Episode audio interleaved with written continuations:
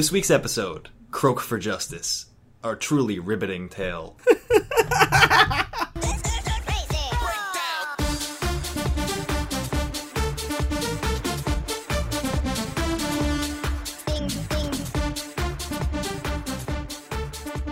Welcome to Divisive Issues, a comic book podcast where we talk about comic books and sometimes other stuff. I'm Ryan. I'm Sly.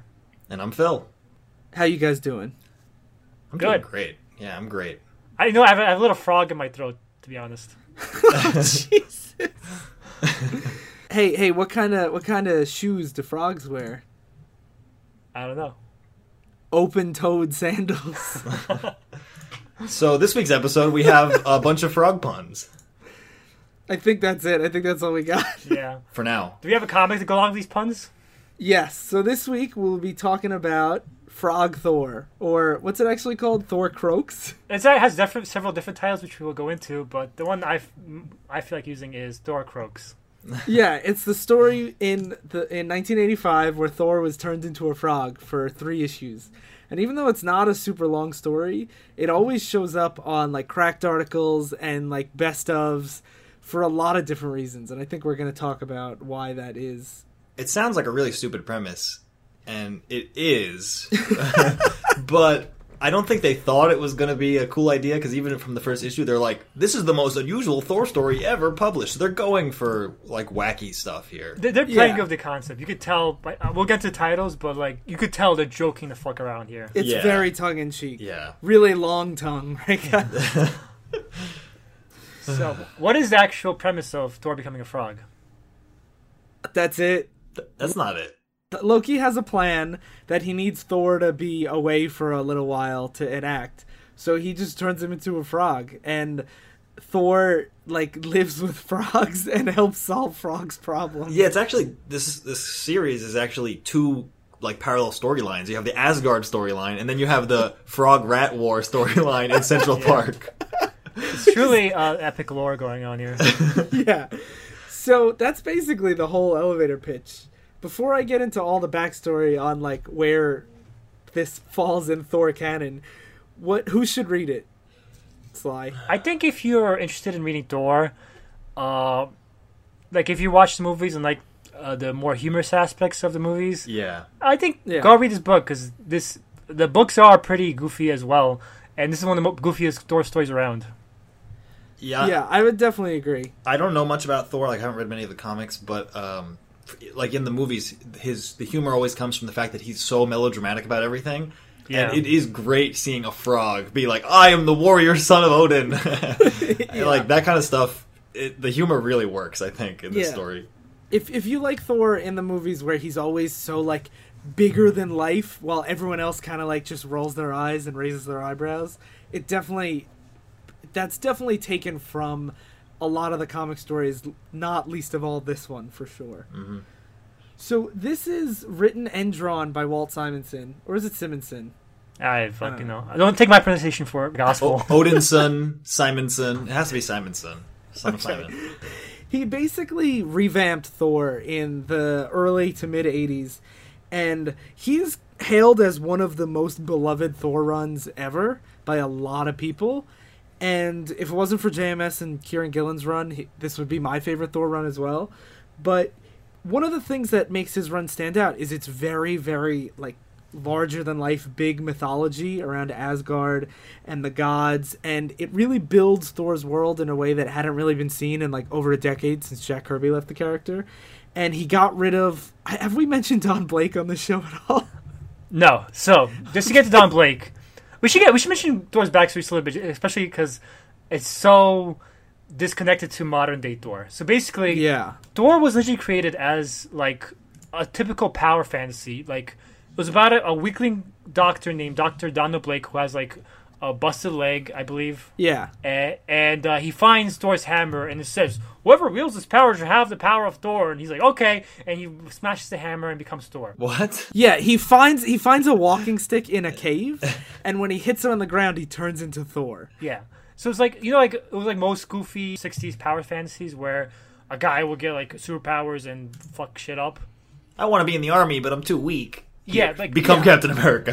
Captain America is a good example of another character, but Thor started out like, like that. But They didn't explain where Don Blake goes when he turns into Thor, or are Thor and Don Blake the same person for like a good 75 issues. It's basically that's kind of what the movie's inspired by, where Thor is too much of a hothead, so Odin strips him of his powers and sends him to Earth. But to make it a little extra comics LOL and convoluted, he strips him of his powers and gives him like the memories of like a crippled human to give him like memories of modesty and to like know what it's like to be truly humbled. And then he regrants him the powers of Thor so that he now has to deal with both sides of it. And it's very confusing. Even though I love Stan Lee and Jack Kirby's Thor it's something that's really really hard to explain. And that's why in the 70s it was really hard for new readers to get into Thor because that always kind of didn't make sense. And what Simonson does in his first issue is he completely gets rid of Don Blake, almost like willy nilly. And that's before this frog story. But Thor just shows up and he's like, I'm not going to be Don Blake anymore. I'm Thor all the time now. And Don Blake isn't, as far as I know, isn't really a part of Thor anymore for a really long time. and he was he wasn't in movies at all. Yeah, well, he does have a Don Blake ID card in Thor One as an Easter egg, but that's that's not quite the same thing. so the the thing about Simonson's run is it's it's much more grounded in Asgard than Earth, and it kind of gets rid of a lot of the Earth elements, and it's so much more big and mythological, and they go into like a lot more of the of the the Norse stuff that we see in the movies, and a lot of the Norse like iconography comes from Walt Simonson's run.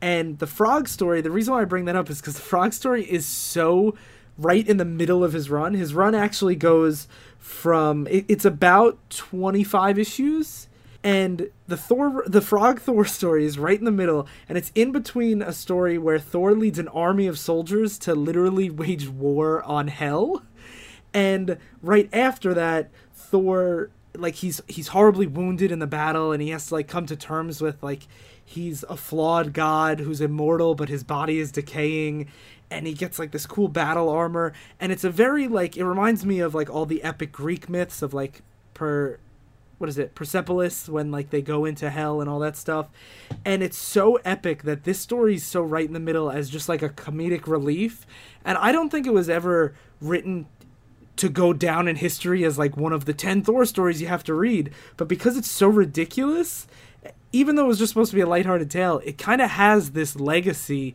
as like this ridiculous Thor story that's so beloved by fans.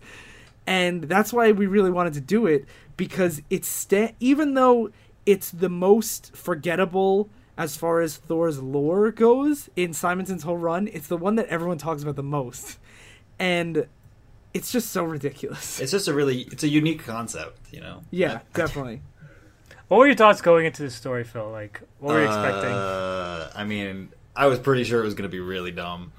I mean, it's like comics seem to often have really stupid premises in my opinion. They just are like, here's a really dumb thing and sometimes they're able to still make it work within that stupid premise. And I think this is actually it surprised me because this was a, something I really did not expect to be good at all and I actually enjoyed it quite a bit.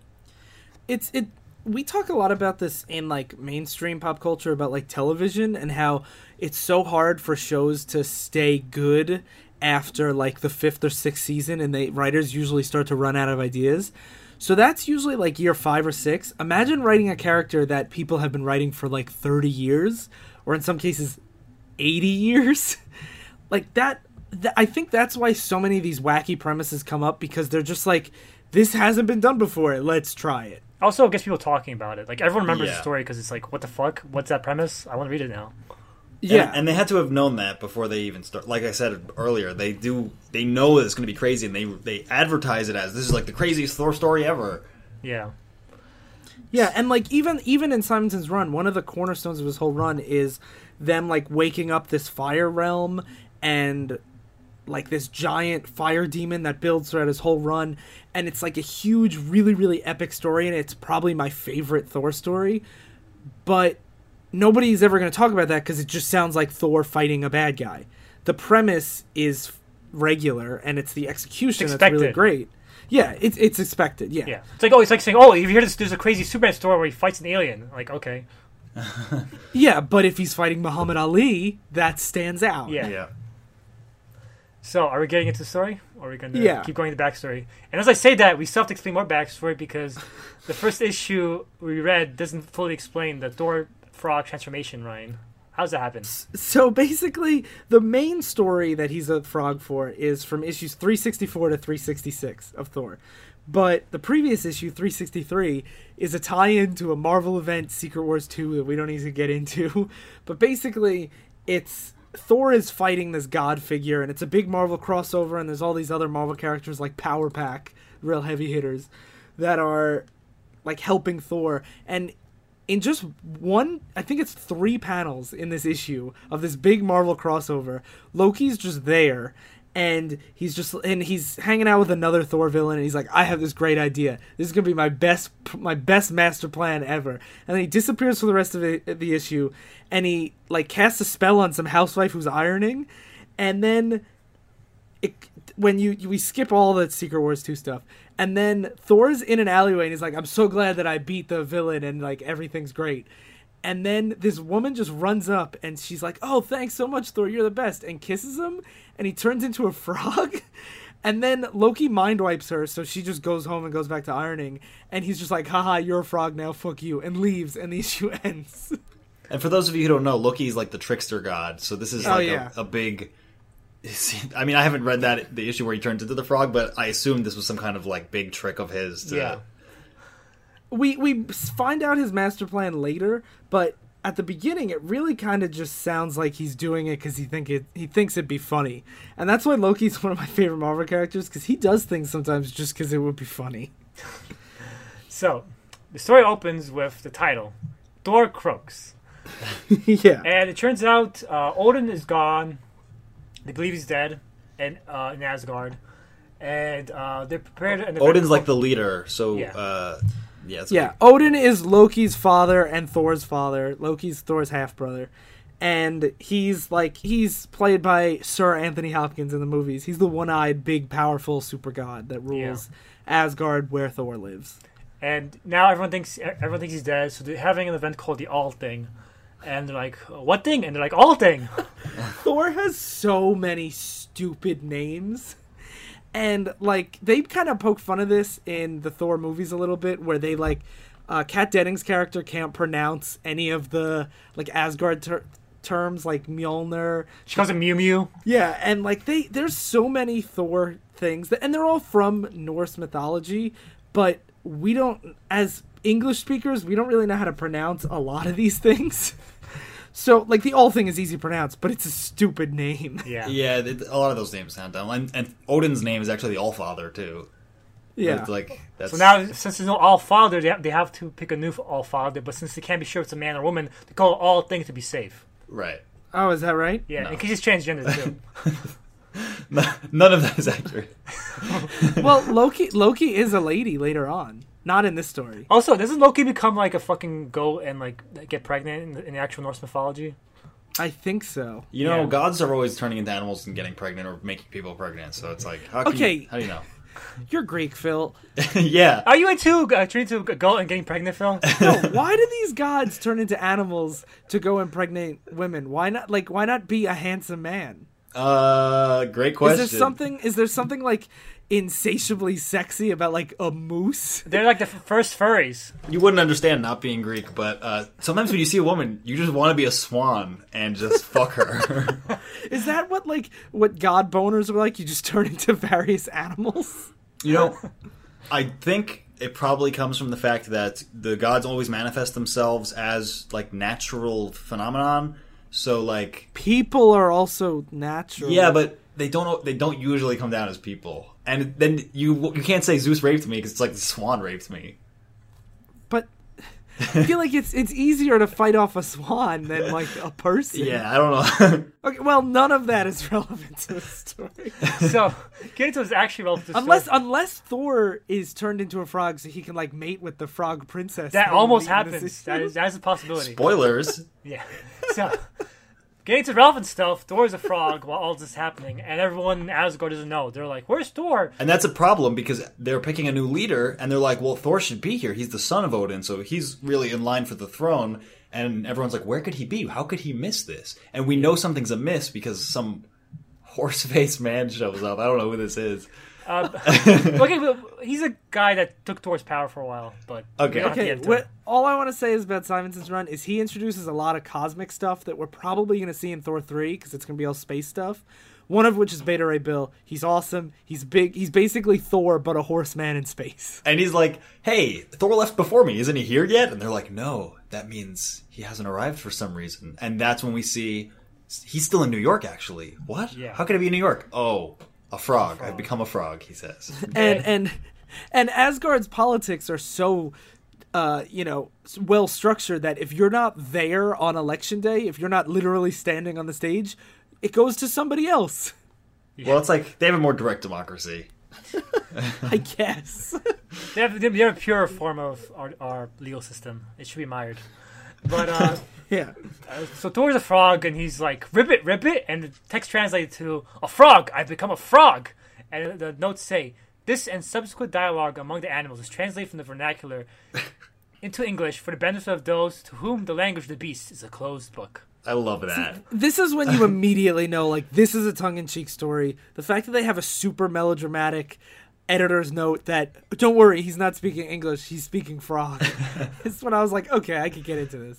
So Yeah. uh, Fr- Thor's like, only Loki could have done this, and he starts hopping towards the Avengers Mansion, thinking, "Oh, I have to get the Avengers. Maybe they'll help me." But when he gets to the Avengers Mansion, uh, Jarvis, the butler, uh, Jarvis is a is a AI in the movies, but in the comics, he's a he's just a butler. He's a guy, yeah. He's Yeah. Alfred. Yeah, he's Alfred basically. I think that's why they changed it because they don't want to make another Alfred Yeah. to make Tony Stark too similar to Bruce Wayne.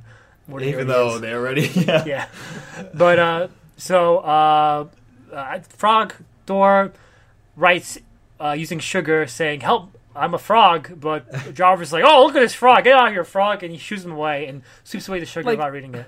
Classic. We've seen this in, like, every cartoon ever. Yeah, But anyway, the thing that I want to point out about this scene is there's a Mr. Fence. Not important. There's a kid there that is with Jarvis, and he's he says, "But Jarvis, there was a message written in the sugar." And Jarvis is like, "Yeah, like frogs can write, you fucking idiot," and sweeps it away and shoots him out the window. And this is the Marvel U, and superheroes have been in the Marvel universe for like 30 years at this point you're gonna tell me that there's like shape shifting aliens and like the Avengers have gone through ten different lineups of all these different crazy characters and there's like the X Men have been around forever. and there's an Avenger called Ant Man who controls ants, who becomes the size of an ant regularly. yeah, and he controls ants. You would think, and at this point, there's been like three Ant Men. You would think that he would be like, oh, maybe this frog is controlled by somebody, a shapeshifter. Well, he does say that actually. He's like, "It might be a villain frog. Get him out of here." And then he immediately dismisses it. Yeah, But then he goes, "You've been watching too many Saturday Yeah. morning cartoons, Franklin." And like that's that's an insane thing that you can recognize. Maybe it's a villain. Yeah, because a villain is gonna write secret messages and sugar. Help! I'm Thor. I was imagine a villain just sneaking in as a frog and writing "fuck you" and sugar. Uh, that's why you're not Frog Thor or Frog Fly. Yeah, and one thing about Frog Thor is he's frog size, but he's like an extra big frog Yeah. size. Yeah, they mention that a lot too. Yeah, they say like uh, even though Loki can make him in this, this mockery of a frog, they can't take away his prestige too much because he's still like a massive, beautiful-looking frog. like, But he's not like he's not like a human sized frog. He's like a frog Just that a when you big saw you'd be like, "Wow, that's a big ass frog." And when he yeah. jumps into the Avengers mansion, he jumps between the electric eye beams through the window into the kitchen, and they're like, "Yeah, it's an impressive jump for a regular frog, but I'm I'm an enchanted frog, so yes, like it's okay." So after uh, the Jarvis shoots out Frog Thor, uh, Frog Thor's like, "Oh, I, I guess it doesn't make a difference because Avengers are on here anyway, so I gotta just find another way to get to Asgard." But before he can think of another way, he gets attacked by a rat. And, And this rat pursues him through the streets into traffic. Like this rat wants him dead. yeah, yeah. He chases him uh, through through traffic, like Phil said, and they end up in Central Park, where Frog Thor says, "I may be only a frog, but still I am a warrior, son of Odin. Still I am Thor, and Thor does not run from his enemies; he fights them." And as the fra- rat comes close, uh, Frog Thor pumps out his chest into the little bubble that frogs make, and like knocks the rat uh, all the way back. and then he kicks the shit out of this rat. Yeah. Yeah, he like really kicks the shit out of him. And he says, "Have at you, vermin." One thing, like, not only is Thor's internal like monologue the entire time like crazy, like epic Thor speak, like Shakespearean Thor speak, but Walt Simonson's art. I how do you guys feel about Simonson's art? How, how would you describe it? Because like it's very, like it's not realistic. It has its own distinct style, but but like I really like it, but it's hard to explain. Like it's kind of abstracted, kind of very diagonal heavy, like very, very sharp edges. I liked it. Yeah, but yeah, his art is very much like the story. It's very kind of like over dramatic, and his angles are really like exciting and intense. And like this fight with the rat has like sound effects all over the place, and he's like, it is a really exciting fight for a frog just kicking a rat in the face. And you know, I think he actually draws the frogs and the rats pretty well. Like you, Yeah. when the frogs are all hanging out later, you can kind of tell who's who. Yeah, yeah, which is insane. yeah. And so after Thor beats the shit out of this rat, uh, Frog, uh, Frog Thor says, "Thus the foes of Thor are always vanquished, and when I am finished, Loki." You shall feel like a brother to that rat. that is such an awesome thing to say. Yeah. And meanwhile, uh, uh, turns out when Fro- Thor became a frog, uh, he had a chariot waiting nearby, and his rams.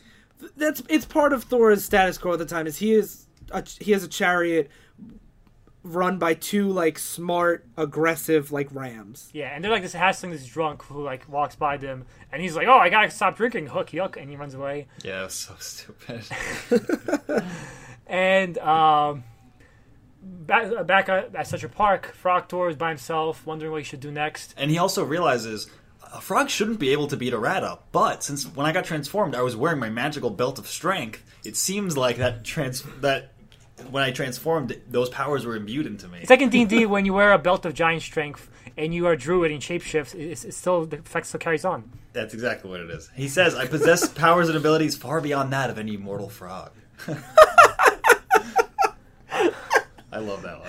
I love that Thor Thor has like a, a deep knowledge of the strength levels of all animals on Earth. Yeah, this type of frog normally can't beat this type of rat, but I can. and uh, he he he is so impressive as his frog uh, Thor that another frog uh, shows up named Puddle Gulp, and he's like, "Wow, you're bigger and stronger than any frog I've ever seen, and you beat the shit out of that rat so easily. We, I wish I had more frogs like you." And he tells uh, Frog Thor about the war in Central Park, the war that's brewing beneath our feet, between the rats and the frogs. Because uh, the rats want to take over Central Park and uh, kick out all the frogs and kill them all. But uh, D- is it just like uh Montagues and the Capulets thing? Do they just hate each other? I think guess so. it's a territory thing, probably. Like, it's just a territory thing. Yeah, because they're trying to kick the frogs out of their, the reservoir. Also, they do. Uh, he the the rats do come back for vengeance to beat up Thor, and the, this frog takes him to their secret like underground uh, hideout. Not before Thor kicks the shit out of a couple of them, and one of them just goes, "Jeez, who is this guy?" yeah, he beats the shit out of more uh, rats to save uh, the king. Oh yeah, the king. When they get back to the hideout, he's the puddle gulp, the frog he just met, says, "Who's fighting over there? It's the king's bodyguards fighting the rats." And it seems like the rats are going for the king. So Thor and puddle gulp jump into the fight to to save the king, but alas, They are too late They're to too save late. King Glugword. Yeah. And it's funny because when they- they first meet Thor, everyone's like, Thor, it's a stupid name. I'm Puddle Gulp. I'm Glowwork.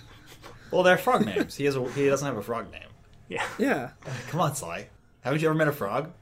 So they're like, oh, we have to go uh, save the princess now because that's the, the king before he dies. Says, go save my daughter, save the kingdom, uh, protect our protect our people. It's very dramatic too. Yeah, There's strife within the ranks too, yeah. because there's another frog. What's his name? Bug Eye. Bug Eye, yeah. Bug Eye.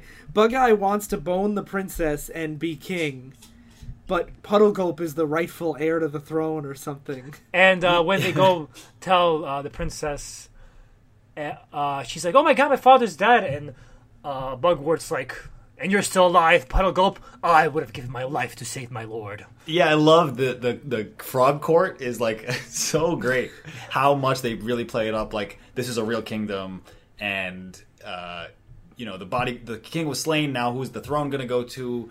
Um, I mean, it's an obvious parallel to what's going on in Asgard right now. That's what I which like is that a, a lot. Which is such a ridiculous sentence to say. That's why I was saying earlier how it's like it, it really is like this this comic is two storylines and they are really parallels to each other. Where you have the Frog Kingdom and then the Kingdom in Asgard. The king is gone in both. Now, I when I first read this, I took it as like kind of I might be being super overdramatic and pedantic here. Unlike Thor. yeah, that like humans to Asgardians are just like these animals that are like so uncivilized. And yet to us, frogs are the same way, yet they're going through the same struggles that our gods are going through. That's a pretty good. Wow, the story's fucking deep. no, You know what I mean? That's a pretty Like- good. That's pretty. Like the Asgardians look at human politics as like, oh, that's that's you know, lol, they're like children, and we look at animals like they're they're animals. Yet these animals are going through this complicated war and power struggle of their own, and I don't know. Yeah, no, that, that's actually. I think that's a good analysis. Yeah. Actually, I really. I think, and I, I do think that that's some elements of that there because Yeah. Yeah. it's, there's like a Game of Thrones like thing going on here. Game of Frog, Game of Croaks. Really, not Game of Toads. Oh, that's good. That's better. That's good. I, w- I wish we could make the intro just the Game of Th- Thrones theme song with uh, frogs rippeting. I bet. I bet you can find it. I bet you can make that happen. If I can, that would be Go a theme for- song. Go find some frogs. But no, we'll, we're gonna turn Sly into a frog, and then he'll ribbit this for us. They also uh, one thing I want to point out is the frogs, the uh, bubble whatever. No, what is it? Bug Eye. Bug Eye is like we can't trust this outsider frog Thor, and they're like, no, he is an uh, an answer to our prayers. He is a message from. He is a warrior sent from the gods. I'm like, I mean, kinda. Yeah. He is that. and he keeps saying, "I want to leave," but then they're like, "Well, our kingdom is doomed without you. You must be here to save us." And Thor keeps thinking, "Shit, like I want to leave, but these people need me." He's like, he says, "How shall I weigh the lives of those under my protection against the potential tyranny in my homeland?" And the reason why I, came to the conclusion of that like grandiose metaphor is because I've read a lot of Thor, and this is the exact same way Thor talks about humans on Earth. That he's like, I these you know, I need to protect these people. They rely on me. And he views frogs the exact same way he views human beings, which I think is kind of like a really cool thing for a god to do. And it really shows like Thor's nobility that he doesn't care who you are. Even if you're a frog, he's still gonna like fight for you. Yeah, because they they showed him they showed him uh, sanctuary. He says, like these people took me in and protected me from the rats. I owe them now. Uh, Yeah. Like they hosted me, and I owe them now what I can do for them. And it's funny how well this sums up Thor's nobility and character. That like i- if like if you are noble, he will always fight for you. So as they're debating these politics, uh, another frog shows up and, and reveals that the rats are planning to dump uh, rat poison that's been placed around the park and use it to poison the reservoir that the frogs are using to drink from. And basically, this also uh, uh, aids towards the decision because not only are they going to poison all the frogs, but they might poison people that are drinking from Central Park. I guess. Well, you know, mm, the It's it all goes into like the the water. yeah, in the ground, in the ground too. Yeah. Like it's, it's not good for the environment to have rat poison. In yeah, in the lake. yeah, Yeah, And I should also mention uh, before when they're describing the hierarchy of this uh, kingdom, they also mentioned there's dragons in the sewers. Oh which- yeah, And Thor decides Yes. while the rats are being confronted by the frogs, he will go find these alligators, suspecting. I mean, s- fi- finding these these dragons. Spoilers: the alligators. Sly. Yeah. I'm bad at this. but it, by bringing up dragons and everything, it everything about this is so grandiose. yeah, And it, and they talk about a tale how the frogs went to go scout out the dragons underneath in this tunnel and they never returned, and how it's like this this place that no one, not even not, not the rats nor the frogs go because no one returns alive. But one one is brave enough to to traverse the dragon lair, and that one is Thor. So meanwhile, as uh, this epic story is happening, this very mundane story in Asgard is happening, where the siblings all father thing, and uh, and uh, Loki's like, oh, now that Thor's gone, I'm gonna be king. Yuck yuck. And Heimdall is like, I can't let this happen. I know Loki's behind Thor's disappearance. Heimdall's the guy in the movies was played by Idris Elba. He has like eyes that can see everything. He's like the the sentinel of Asgard. He watches over Asgard. yeah. He can see everything, but like not a lot of things actually. There's like there's a fly, I don't see it. well, yeah. Loki gives this huge speech about how like I'm the next in line. I'm also Odin's son. So Thor's not here. He's like taking a shit or something. so I guess I'm king. Yeah. But Heimdall's like, oh, I know something's up, and he starts plotting something, uh, a, a way to keep Loki from the throne. Well, So he uses little kids to go to enact this plan, and he says, "Go find the Warriors three little kids." Yeah, And also, Yeah. also we missed something earlier. He's like, they the little kids also scout this giant sword in the middle of nowhere. yeah, the sword of Uh, Surtur. I don't know what that is, Ryan. Uh, that's we don't have to talk about that. It's a big overarching plot. They find a big his sword, and the sword is invisible unless you're really close to it. So they're like, "What a cloak of invisibility! Who tricks people and puts invisibility on stuff? That's really weird." And then they Yeah, come back and they tell, they tell Heimdall about it. Yeah, but uh, the issue ends with Thor entering the sewers, and it turns Dragging out- rats with him. dragging Yeah. a bunch of rat he, corpses. He, no, Yeah. he beats up all these rats, and then he starts making a trail into the sewers with their with their bodies. He's dragging them by their tails. And spoilers, we already knew this, but the dragons are actually alligators. The Yeah. fables of New York City are true. What fables? Do people think there are alligators in the sewers? yeah, no, that's a thing. Yeah, that's very much a thing. You never heard those rumors in the 80s and 90s? Phil, you grew up in the city. Yeah, there are obviously no alligators there. That's why it's a fable. But anyway, Good silence. As Phil contemplates his life. I was like, what? he didn't say the factually peer-reviewed reports are true. But so it turns out not only are there alligators in the sewers, they're being controlled by a, a Pied Piper, a guy with a flute that's just controlling all the uh, alligators. And now he, he turns to uh, Thor and says, "That's a weird frog," and turns to Thor and plays his flute and starts controlling Thor's mind as well.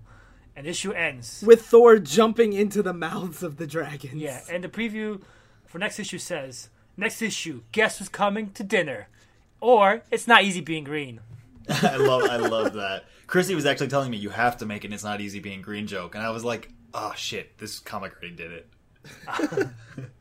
And it also says, with apologies to the movies and the Muppets. Yeah. So one thing that I do want to point out about this this flute player, this might seem like a ridiculous thing that there's just this like Pied Piper figure in the in the sewers, and it is a ridiculous thing.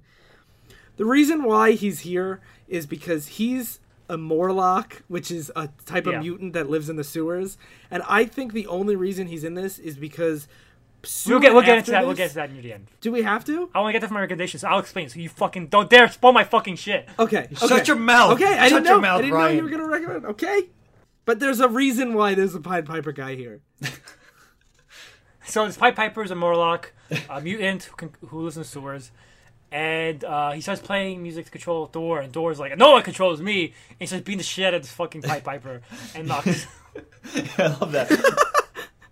He's like, oh, he's trying to get me to jump over to him. I'll jump over to him and jumps into his face, and it makes a giant splat noise. yeah, and uh, he knocks the flute out of his hand, and, and Frog uh, steals the flute from the guy with with his mouth.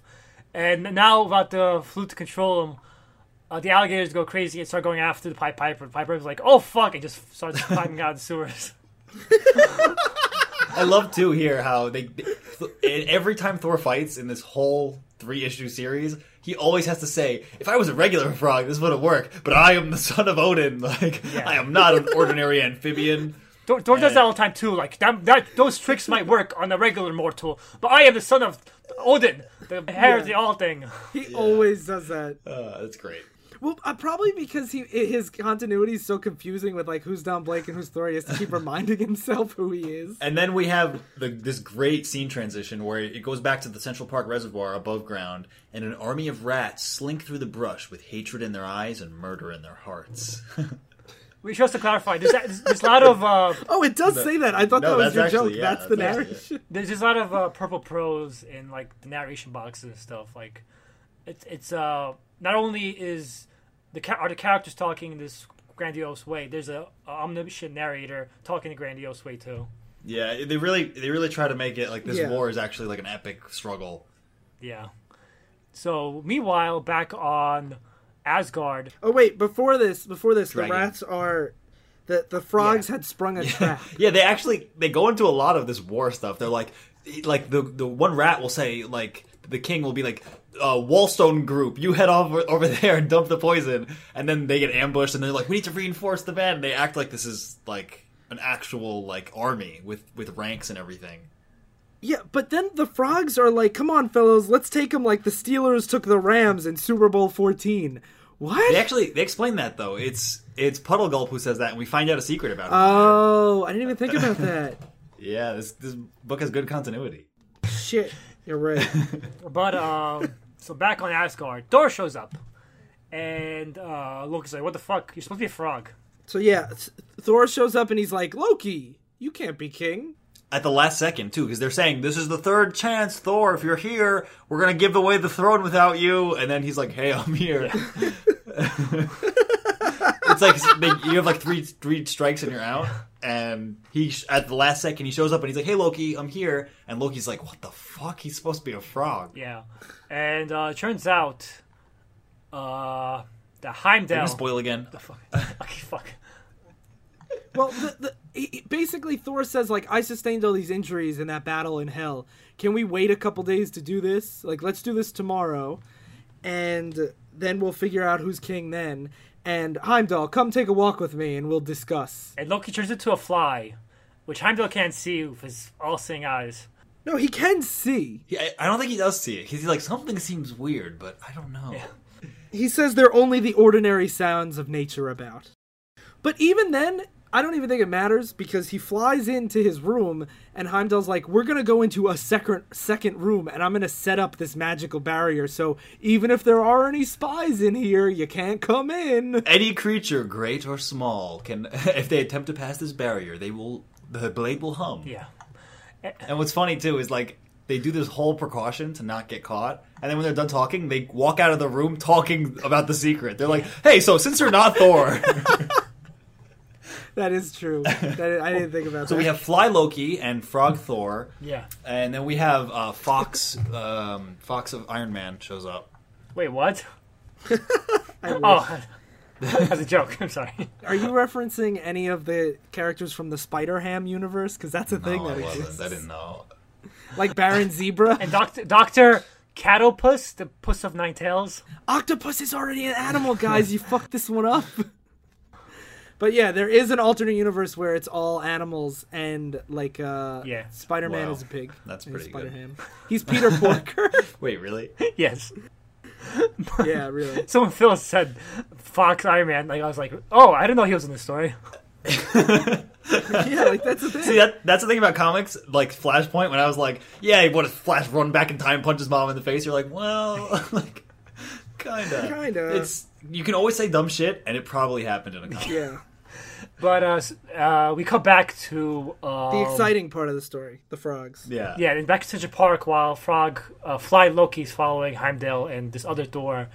And back on Central Park, uh, the rats are uh, getting the advantage and the frogs are fleeing. And the rats are like, oh, they're fleeing, we're winning. But then it turns out the frogs are fleeing because alligators have shown up. Thanks That to. that trail of dead rats that Thor left was actually a bait trail for the alligators to show up to the fight. yeah. And they, they, these rats apparently have pretty big ambitions because they say, you know, once we spread out and beat the frogs, we're gonna take every park in the city. We'll take the streets. We'll take the buildings. We'll take New York. And that's what the alligators. I would really like a, a what if issue of Marvel where it's like, what if F- Thor Frog didn't exist and the rats took over the world? These alligators just like they massacre Yeah. all the. They start killing all the rats, and you see Frog Thor in the distance watching from above as you hear rips and roars and snarls. A large frog watches the scene below him impassively as he sees the fruits of his labors ripen before his eyes. But yeah, this is their red wedding. This will go down in history for them. and uh, Frog Thor is just watching all this when he gets attacked by the Piper who wants his flute back. Yeah. And we come back to uh, Fly Loki, who turns back into regular Loki because the Heimdall's an idiot and left the fake Thor's hammer outside the protective barrier. But how would Heimdall have picked it up to move it if he thought it was the real hammer? He wouldn't have been able to. Thor could have picked it up, and Thor's right next to him. That's true. Heimdall sees everything. That doesn't make him smart about it. He doesn't have like inference. Yeah, I noticed that. He's, He's only like- he's pure observation. I can see and hear everything. I don't know what any of it means. Yeah. I just like I hear noises and I'm like, a lot of noises is happening. I'm not really sure. But Loki, Loki's goes picks up the hammer and is like, "Wait, I can pick up this hammer. I got an idea." And as Phil said, uh, Heimdall and uh, other Thor walk out of the room, explaining their plans. Like, "Oh, it's a good thing I'm fake Thor." And it's, it turns out fake Thor is a guy that impersonated Thor in the past, and now he's impersonating Thor again. And then he's like he says it so that Fly Loki hears it, and we see Fly Loki perform some kind of spell on the hammer. Yeah, We don't know what it is, but yes. something is amiss. Yeah. and we come back to uh, Central Park, and the Piper's like, "You're a weird frog," and he explains like, "I'm more like a mutant from the sewers." And like being down in the sewers, I know uh, rats are pieces of shit, and I like frogs better. So I'm going to go side of them and let the alligators. You see all the rats. Yeah, he like he's so brutal. He plays his flute and leads the rats to hell. Really, he he forces the rats to march down into the alligator infested sewers. Yeah, I forgot to mention this before. Before the Piper takes all the alligators away, Thor is watching them massacre everyone. He's like, I really hope someone calls the police to handle these alligators because I can't just leave them here. But I'm just a frog. I can't do shit about it. Uh, so then uh, the frogs have won, and Frog Thor uh, is like, "Oh, the, once again, the freedom of the Walters is yours." And everyone's like, "We need a new king. Thor, be our king." And the Princess Frog is like, uh, "Would you stay, Thor, and rule the frogs with me? I would like it very much." And she has little cute hearts over her head. Uh, so Thor's like, "Should I do what Loki did? Turn to an animal, get pregnant?" And like, "No, I gotta go to Asgard." And he even like he even talks to these people. Like he talks to the queen or the princess, like Lady Queen, you do me a great honor, but I have already tarried overlong amongst you, and I must be gone. Do you notice? Do you notice even the way we discuss them? Once we called them frogs, and now we call them Yeah, people. and the story actually anthropo- anthropomorphizes them pretty well. Yeah. Like. It, I actually cared more about the frog story than the Asgard story for most of this. Oh yeah. well, the Asgard story is part of like the bigger narrative, so it it's it's much more of you only really see the parallelism and like who could if you're just reading this in isolation, who could give a shit about Asgard politics? the frogs are like these are these are gonna get it poisoned tonight. Like the rat poison's gonna kill them all. Yeah. But Yeah. um, Thor gives his grandiose speech saying, "Remember, we fought together and won against enormous odds, and my heart shall be glad to think of the faith you had and the stranger you came to your aid. Give that faith to your queen, and remember, it can move mountains." They say, and he hops off. And I just want to point out, after uh, Frog Thor rejects the princess, she looks devastated, like she's crying, and Yeah, yeah. She looks Look really at how sad. look at how big he is. He's like double the size of everybody else. Yeah, She wants Yeah, that. and then uh, P- P- Puddlegulp jumps after Thor, and he's like, "Hey, wait!" And he's like, uh, "Another football reference." And he's like, "We're actually pretty similar, you know." And uh, I think I know who you are. And he's like, "How could a frog know who Thor is? You're a fucking frog." And he's like, "Uh, you know, I was actually um." How did he see through my disguise of using the same Yeah. name? But he's like, "Oh, uh, I was actually a man once, and." and you know, I got on the wrong the wrong side of a fortune teller. She turned me into a frog, and then you know, I kind of liked being a frog. I, I didn't get mugged or have income taxes. Same thing, and uh, you know, just being a frog's okay. All all I really miss is football. Now I just have to make sure I don't kiss any pretty girls. But yes, so uh, Thor leaves, says goodbye to Puddlegulp, and um, the Frog Thor ret- returns to his Rams, and the Rams are like, "Welcome back, my lord." Hey, Thor.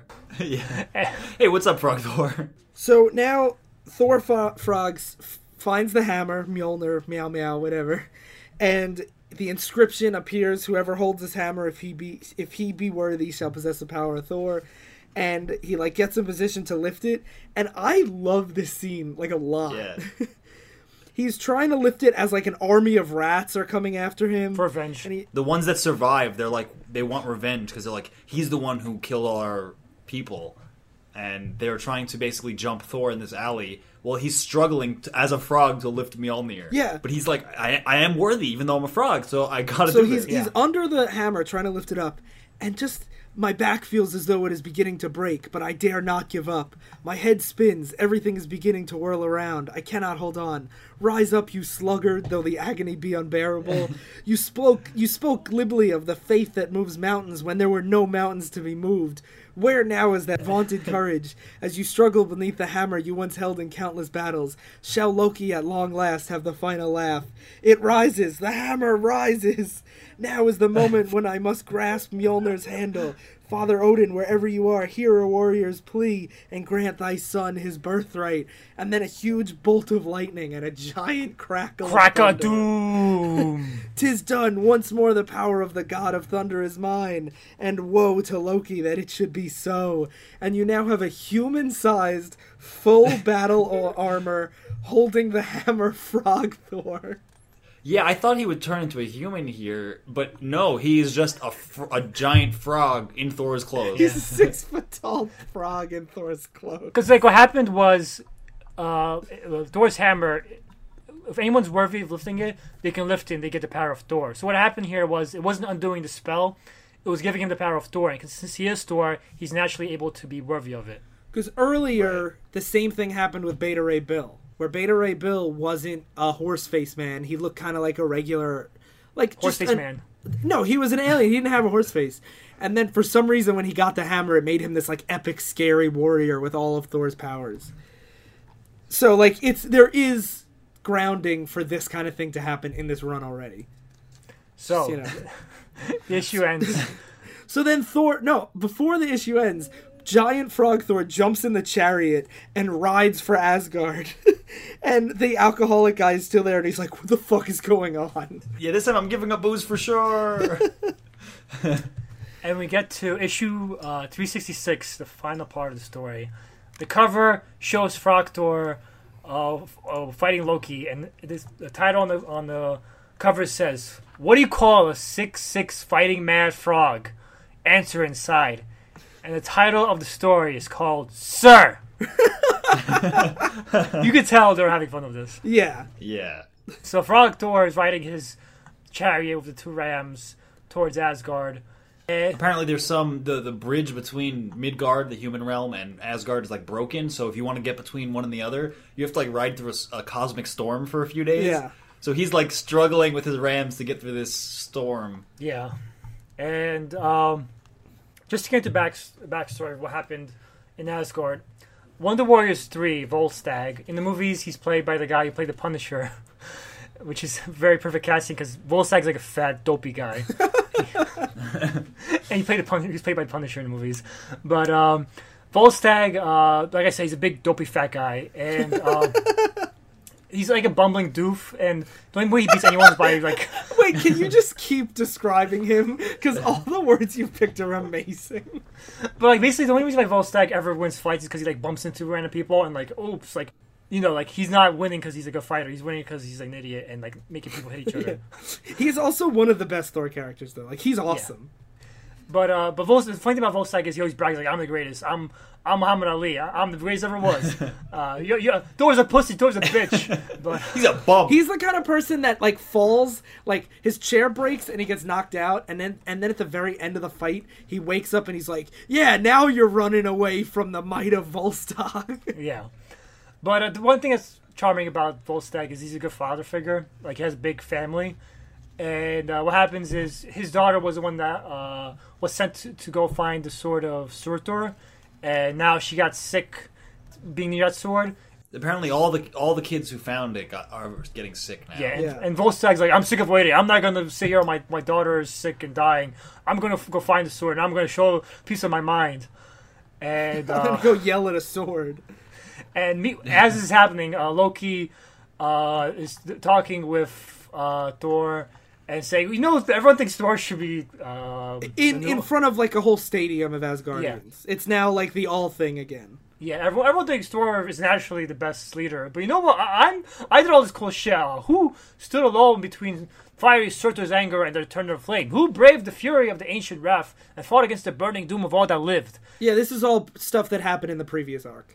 And everyone's like, hmm, Loki's a good leader. And uh, Loki's like the final nail and proving him a good leader. He goes and goes to the fake Thor and grabs the fake Thor's hammer and says, Look, bitches, I could pick up Thor's hammer. I'm worthy too. what, what now, motherfuckers? And people are like, "Wow, he really is just so cool." And Heimdall's like, "Oh shit, we fucked up." yeah. And Loki just chucks the hammer into space. Well, because he put a spell on it, and he's like, "It's going to come back, and that's going to show that I I actually have command over this hammer." Yeah. So he throws it, and he's like, "Hmm, methinks it's taking a long time to come back." he thinks the hammer doth protest so much. Because the hammer does protest so much because it doesn't come back. Instead, giant frog Thor comes up, and what Asgard, the Asgardians see is Loki's showing his display of him being worthy, throwing the hammer away and being back. In the middle of it, a fucking giant frog monster dressed as Thor picks Loki up and kidnaps him. Yeah. and flies away. with It it. flies away. And everyone's like, what the fuck? After that fucking monster is kidnapping our fucking people. And Heimdall's like, "Shit, I got to get there first. Yeah. so. The, all of Asgard basically mounts up and just starts riding off into the distance to see where this frog beast took Loki because they were they were kind of starting to get on Loki's side here. They're like, yeah, he is a good leader. Yeah. Yeah, and uh, so Thor and Loki start fighting, and Thor says, "Now, Loki, the time of reckoning is at hand." And and Loki's like, "Frog, Thor can speak." And why not, trickster? I carry the hammer that has been given the hum- a humble frog the power of Thor, and Thor is not a mute. Perhaps now, perhaps not, but how priceless this is the sound of his croaking. Oh, sorry, perhaps not, but how priceless is the sound of his croaking voice to Loki's ears. Sly just learned how to read. so to, to all our listeners, we should be proud of him. So Yeah. Round of applause for Sly. Yeah, well, you know, it's it's pretty good for your reading level. It's pretty good. but like, uh, uh, uh, Loki's just taunting Thor as Thor's like, "Give me my fucking human form back," and uh, Loki's like, "Are you sure it should be called Thor? Because like, it, it shouldn't be called Euphraga Thunder instead." And Loki's like, "Fuck you!" and he starts smashing the fucking ground with his hammer. He beats the shit out of, out of Loki here, and he's like Loki's trying to shoot spells at him, and he, uh, he's just knocking them away because he's like Thor. So he's like, I don't care. Yeah, he's hitting them away with his hammer like he's the fucking Forest Temple boss in Ocarina of Time. But uh, as he's saying with his, uh, as Loki is like uh, keeping it at bay, he says, "I'm going to cast a spell on you to turn your mind into the mind of a frog too, because that's only appropriate." And then once your frog uh, mind uh, is your equal to your frog body, then no one will know what's the truth behind you, and I fucking win. But it turns out, oh shit, I fucked up because as he becomes more and more of an animal, he just becomes more, and more and more uh, rampaging, just starts fucking shit up, and smashing everything. And Loki's like, oh shit, I shouldn't have done that. Yeah. Did, shouldn't he have originally turned him into frog mind as well? like you're like you put you put Thor in a frog body, he's gonna try and fuck But you up. But the thing is, Loki didn't want to like kill him. He just wanted to keep him away for a few Away. days so he could become king. And Loki does shit like this all the time where he doesn't want to kill Thor. He just wants to fuck with him. And if he just turned him into a frog with a frog mind, Thor wouldn't like be annoyed by that. He would just be a frog. So we go back to uh, Volstagg, who's like he made it back to the sword, and he's like, "Wow, that was a big hike." And then he's like, "Oh man, I'm getting so tired near being near the sword. It must be some spell that's draining energy." And he's like, "Let me just lean on this rock for a second. And the rocks tumble down and smash the, the sword and the machine and Yeah. everything. And everything just explodes. And it's like, oh wow, okay, the spell's broken. He feels better. His daughter feels better. And Thor becomes Thor again. Yeah. Because I think the I, I don't know the whole backstory, but I believe Surtur's sword is what powering was giving Loki's enhanced powers, powers enough to Right, because Thor actually says th- the first issue here, um, how could he cast a spell from so far away that's so powerful? Yeah. Yeah. And the answer is he's using a magic sword to power his Yeah. energy. So now uh, Thor is Thor again, and uh, Loki's like, "Oh, how are you gonna prove what I uh, did, Thor? Fuck you, I win." No one's gonna believe you that you were a big frog demon. Because when he flew in and left, all of Asgard was like, "What the fuck was that giant demon that just abducted who's about to be our king to war?" It's a good point. Yeah. But uh, then uh, uh, uh, Loki's like, "Oh, I am, I am great. I am Loki. Uh, will you trust me again?" And then Thor throws his actual hammer into Loki's hands, and since he's, it's the actual hammer, Loki can't lift it, and he just falls. To Yeah, ground. Loki Loki catches a hammer and just gets fucking knocked out by it. And this is this is as soon as the Asgardian army voters show up, so they're like they see this and they're like, hmm, we wanted Loki, but all of a sudden he just gets obliterated by this hammer, and Thor covers for his brother, and he's like, yeah, I've, I've he's a good guy, don't make fun of him. And this, this Uh, is this is why I hate Thor and Loki, by the way, because I know this will hurt Ryan's feelings, but um, Not gonna hurt my feelings. cry, you little bitch. but like Uh, maybe I'm biased because I've I've I've only read a little bit of Thor, and I mostly read Loki through his appearances in Hulk, his appearances in Silver Surfer, his appearances in X Men, and what Loki does, he fucking ruins people's lives, uh, just fucking with them. And Thor is like, I'm I'm just going. Oh, it's fucking Loki with his jests. I'm gonna bail him out every time. Loki's a fucking monster, and that's why I love the movies because they rightly put him in jail and say you're a fucking monster. Well, okay. In the 60s, yes. And the 70s, and even in the 80s, yes. Modern comics have done a lot more with Loki and d- p- told a much more compelling story than just the, like, nah, he's probably pretty good now. So, like, I will give it to you up to this point. Yeah, I, I, not knowing very much about Loki and Thor, all I saw in this story arc was that I mean I know Loki's a villain and he was a big piece of shit here, and then at the end when he didn't, even, it's not like they were trying to kill him; they were making fun of him, Yeah. and Thor's like, "Don't make fun of my brother." Yeah, like he bails his brother out, saying the frog demon uh, made him possess him or something, and made him no longer be able to control the hammer. Uh, Thor says the creature was dank. Yeah, I don't know what that means. he was dank, and, has- and Thor- Loki has been contaminated by its very touch. Oh, wait. Was he saying that the creature was a dank meme? Was the frog that boy? Yeah, Oh, that boy! yeah. Was Loki just like, oh shit, what up? Well, yeah, Frog Thor was a rare Pepe, and uh, you know, then there's just a lot of dank memes involved, and then he lost his ability to lift Mjolnir, so he bails him out, Yeah. and he says, "Don't you know? Don't be too ma- don't be too mean to him, but I, you know, I am number one." But if you want to read actual Loki, read Journey into Mystery, you fucking plebs, because it's the best thing ever. It's the best thing Marvel ever published. Hey, save it for the recommendation. That's not what I'm recommending. well, now you have to recommend that. Because that book's shit. I only recommend it to you guys because you guys have shit taste. You should read it. Uh, no. Fuck you. But but yeah, uh, I do I do I have read a little bit of Modern Thor, and Loki's a lot better. But I always found annoying how, man, Thor bails him out so many times, even though he's such a piece of shit. Well, that's one of the things that like they I think they do that a lot in the movies too that they show well is that like Thor still has this sense of like he's my brother even though he's an asshole like I'm still going to side with him more often than I should and give him the benefit of the doubt. Like Thor 2 does that a lot. But that's why I love my, that, those movies, and that's why my favorite Thor Loki line in any Thor Loki medium is in Thor two, when Thor. Wait, I didn't see. No, Thor but it's not spoilers. But Uh, I'm just kidding. I I don't know if I did. but I, but there's a scene where Thor and Loki are joking together and they're laughing, saying, "Oh, remember when we were kids, uh, fucking of our mom, fucking of this," and they're laughing, and Thor puts his hand on Loki's shoulder, and Thor's like, "God, I wish I could trust you." And that's how Thor should be. He should be like, I really want to trust you, but I'm not stupid enough to trust you. Instead of being like here, where he is stupid enough to trust Loki, Comic Thor is pretty stupid in general. like the comic Heimdall too. Yeah. Like modern Thor, like from JMS's relaunch on, it goes into a lot more details and it's grounded a lot in Simonson's work, but they elaborate on Loki a lot more.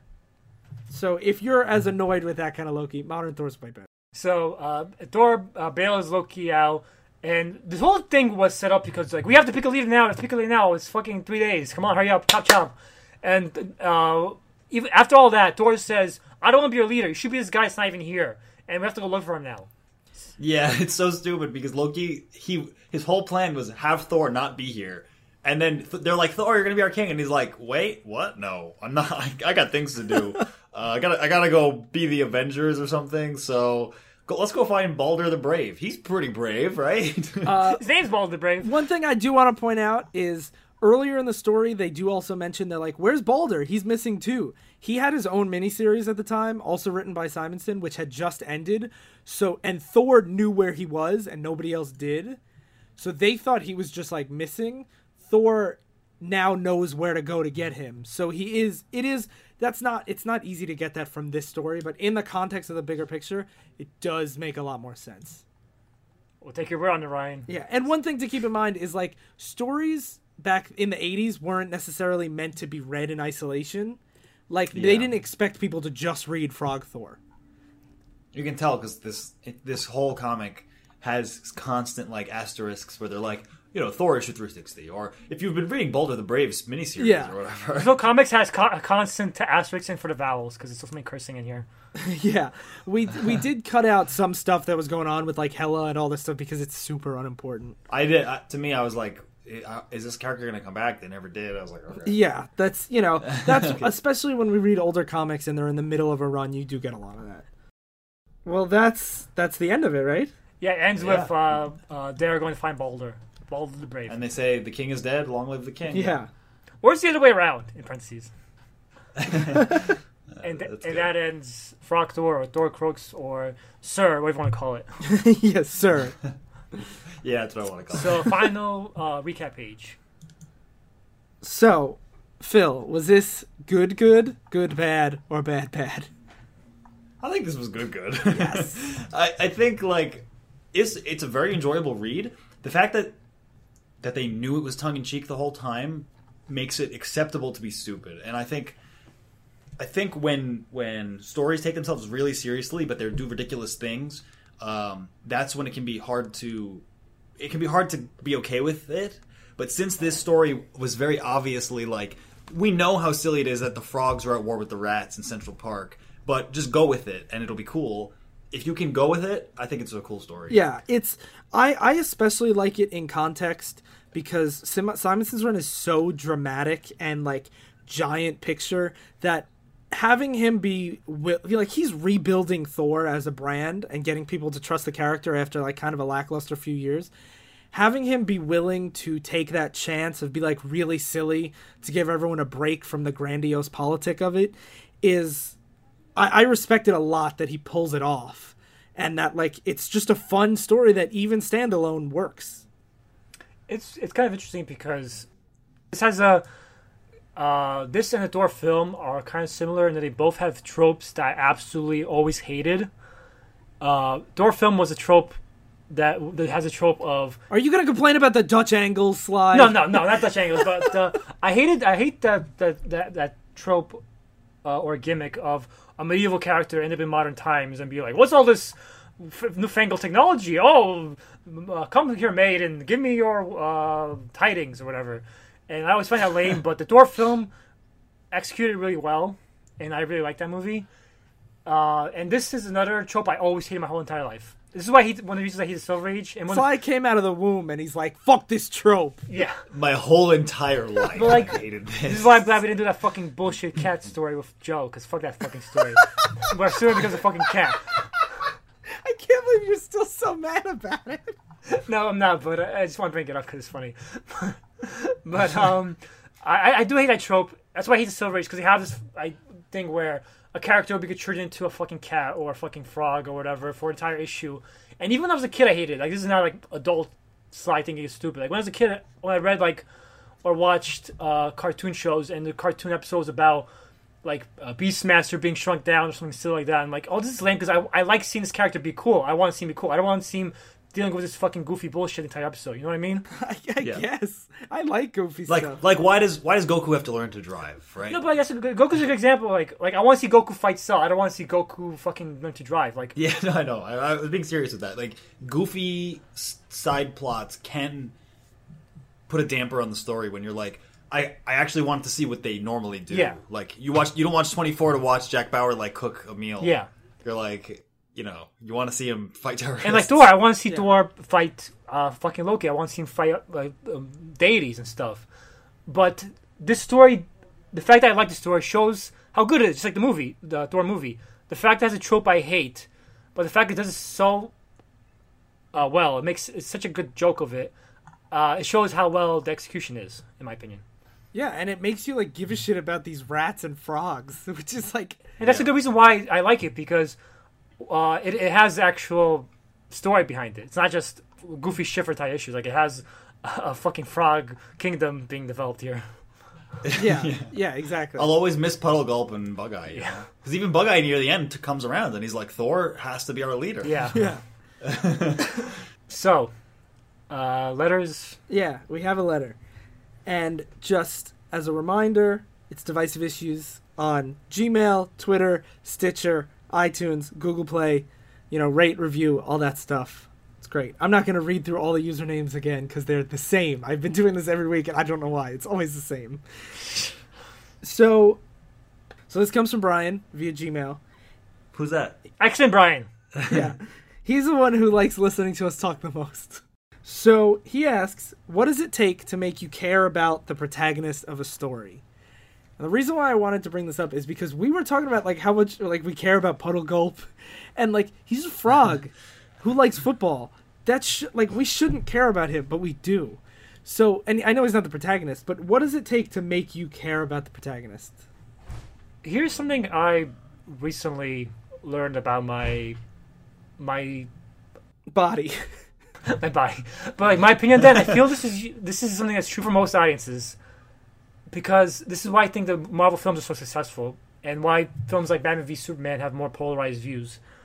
I I think you can't underestimate the ability, the good faith you get from a character when that character makes you laugh, and I think mm. and I think that's why we were able to easily get into these characters because they were able to make us laugh. Like when you make when a character has some charm and humor to him, you they, become more personable rather than just uh, a, a guy in a story. Like Thor is a good example of that because uh, the Thor film. I'm gonna keep talking about the Thor film every fucking time, but the Thor film is such a Sly actually got a job as a Marvel salesman, so he's trying to just pitch Thor 3 to us. no, but like the Thor film is such a perfect example because Thor was a character I had trouble getting into because every time I read uh, random Thor issues, it was always Thor speaking his grandiose way, and I'm like, he's just a grandiose character, and and uh, talking these big big words, and like I find it hard to relate to. I find it hard to get into that Sly don't like them big words. Yeah, that's what I was gonna say.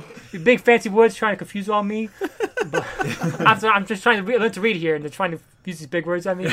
but um, uh, like uh, Thor is a good example because this I, I felt when the Thor film's coming out, like I felt I, I got I got more into Thor as I got into the books, but I felt that barrier's gonna be there for for uh, new readers too. He's gonna be like this unrelatable god character, like how the audience is gonna get get into this character, but by making Thor a funny character, a character we find humor in his un, inability to relate to uh, everyday things. That another smashing gra- uh, glass to the ground that made the audience laugh, and that made Thor very likable, very personable. And I think that's very Yeah. important for any protagonist. Uh, one last thing I want to say about the Thor movie before I give my answer is this is actually a very rare thing that happens in in the context of the show.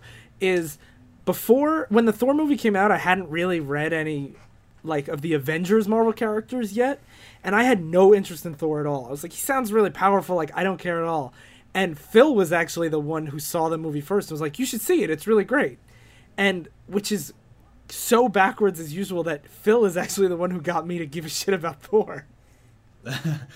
I mean that that movie made me give a shit about Thor too because like like Sly was saying. Wait, it made like- you give a shit about Thor too? You were excited for the sequel? yeah, exactly. Actually, I, again, I haven't seen Thor 2. or maybe you have, you don't know. Uh, but I, I think Sly brought up a really good point uh, with you guys both talking about the Thor movie. Like the the humor really makes people like characters, and that you can even take a show like It's Always Sunny in Philadelphia, and like these people you should not like actually, but because they're funny, you can you don't you don't like empathize with them, but you like to you like to see You them. enjoy Yeah. spending time with them. It's like in real life where you have people that are in life that are assholes, like they're bad human beings, but they joke and make joke, they make funny jokes, and you Like us. yeah, like we're sh- piece of shit. But I think I think Brian's question, like, what makes you like a protagonist? That's what it was. What Yeah. makes you care Uh, about a protagonist? care about. And I think for me, the humor's not enough um, because you know you have like they have to be relatable to me, and they have to be relatable in more than just they're funny, and they have to be more than just like oh I can see how this is like a person like a, a they're like a real they, they're not they're genuine, but I need to kind of have like similar ish values or beliefs with them. Like take a show like The Wire, an amazing show, but for a long time I didn't like any of the characters in that show because they're just they're pieces of shit like real people are. But it's hard for me to like them as characters, even though I like the show, because I'm like, you're you're kind of a bad person though. I I don't I don't really want good things to happen to you because you don't deserve it. Yeah. Yeah. So I I don't know like I like them as characters for the story, but I don't I don't know if I care if they like have a good life. That's actually two different elements of a good character. Like my, my thing is whether you like a character, well, your thing is whether it's a well written character but maybe not likable.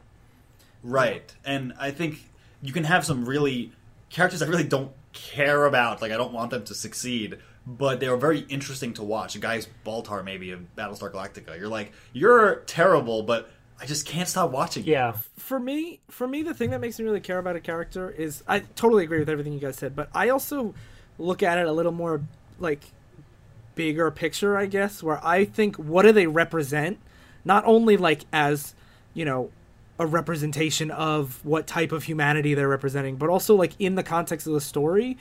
And like one thing that I think has some of the best characters is, so- is a Song of Ice and Fire or Game of Thrones, mm. where there are characters in that series that I do not like. Like there are certain Yeah. characters that I have never hated characters as much as I have hated them, but I will defend that they are some of the best characters that like they I love them as characters, but I despise them because even though like because I look at what they represent like as far as like a metaphor for humanity or whatever they're trying to do in the story, but the main thing that I need to care about a character is I need to have an emotional reaction to what they're doing, whether that's angry, Yeah. whether it's funny, whether it's like you know I fall in love with the character, like whatever.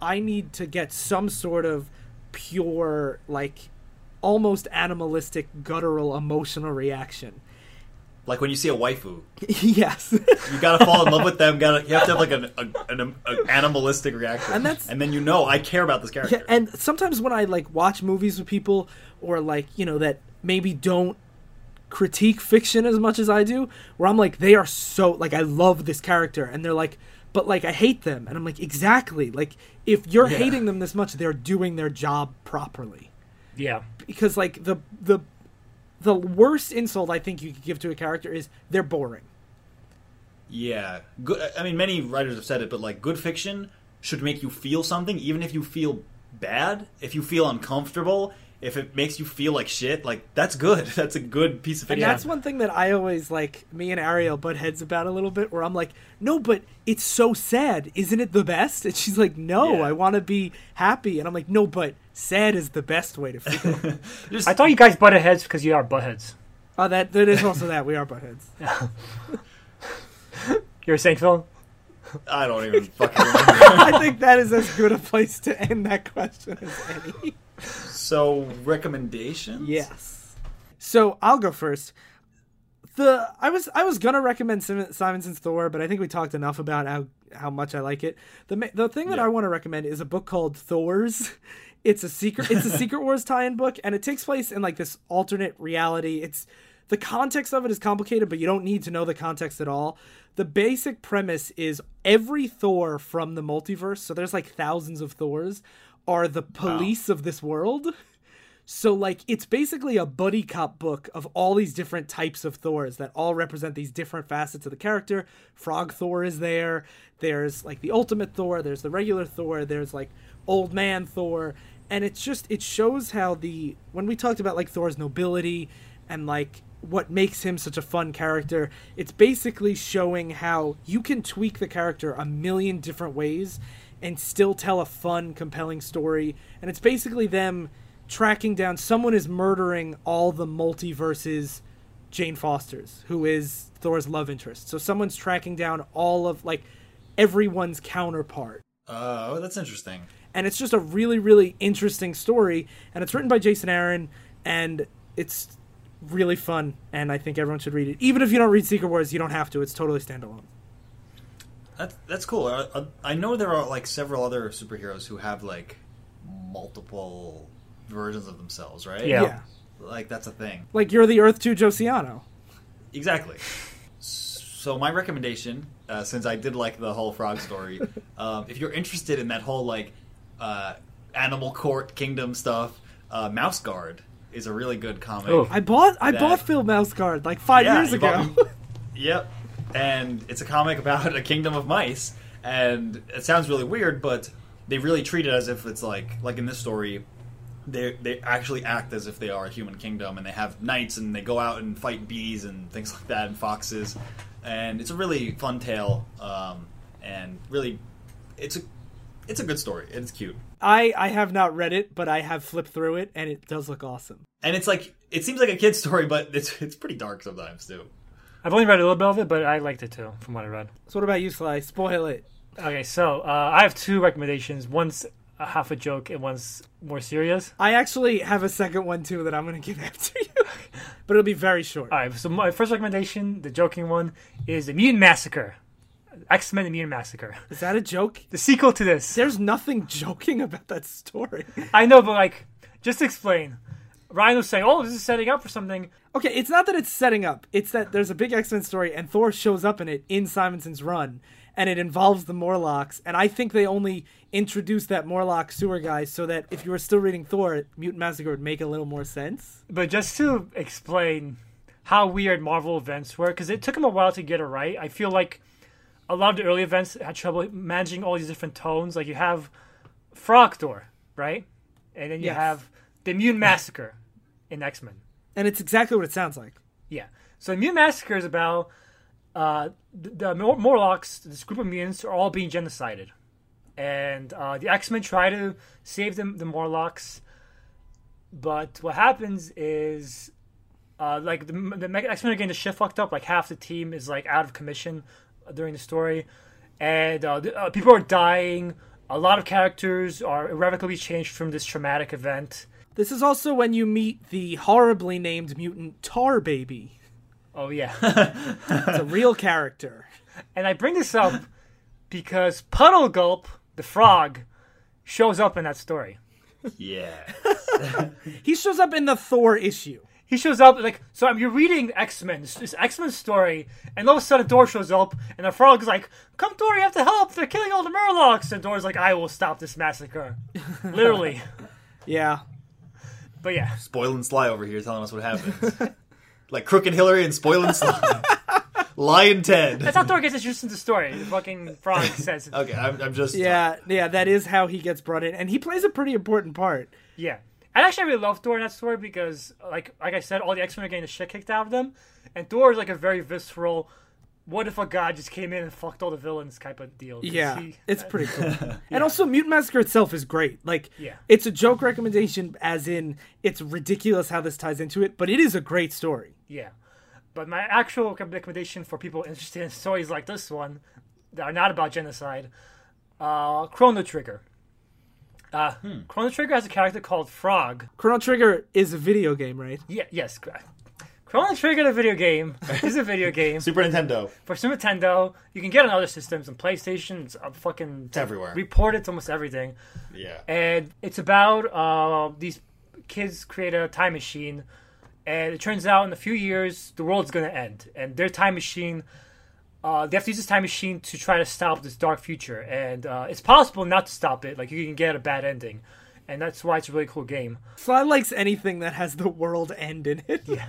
That's why I love Ruins. But uh, one of the people you can recruit is in uh, older times. You can go and pick up uh, Frog Man, who is a knight. The best character in the Yeah, game. Yeah, best character in the game. That's why I, I bring it up because, um, like he's very much like Thor, where he's a very noble knight, but he's a frog, and he speaks in like "I shall avenge my honor" and all this stuff. But he's a frog, and he's like Phil said, he's the great best character in the game, and uh, it's a great story game otherwise.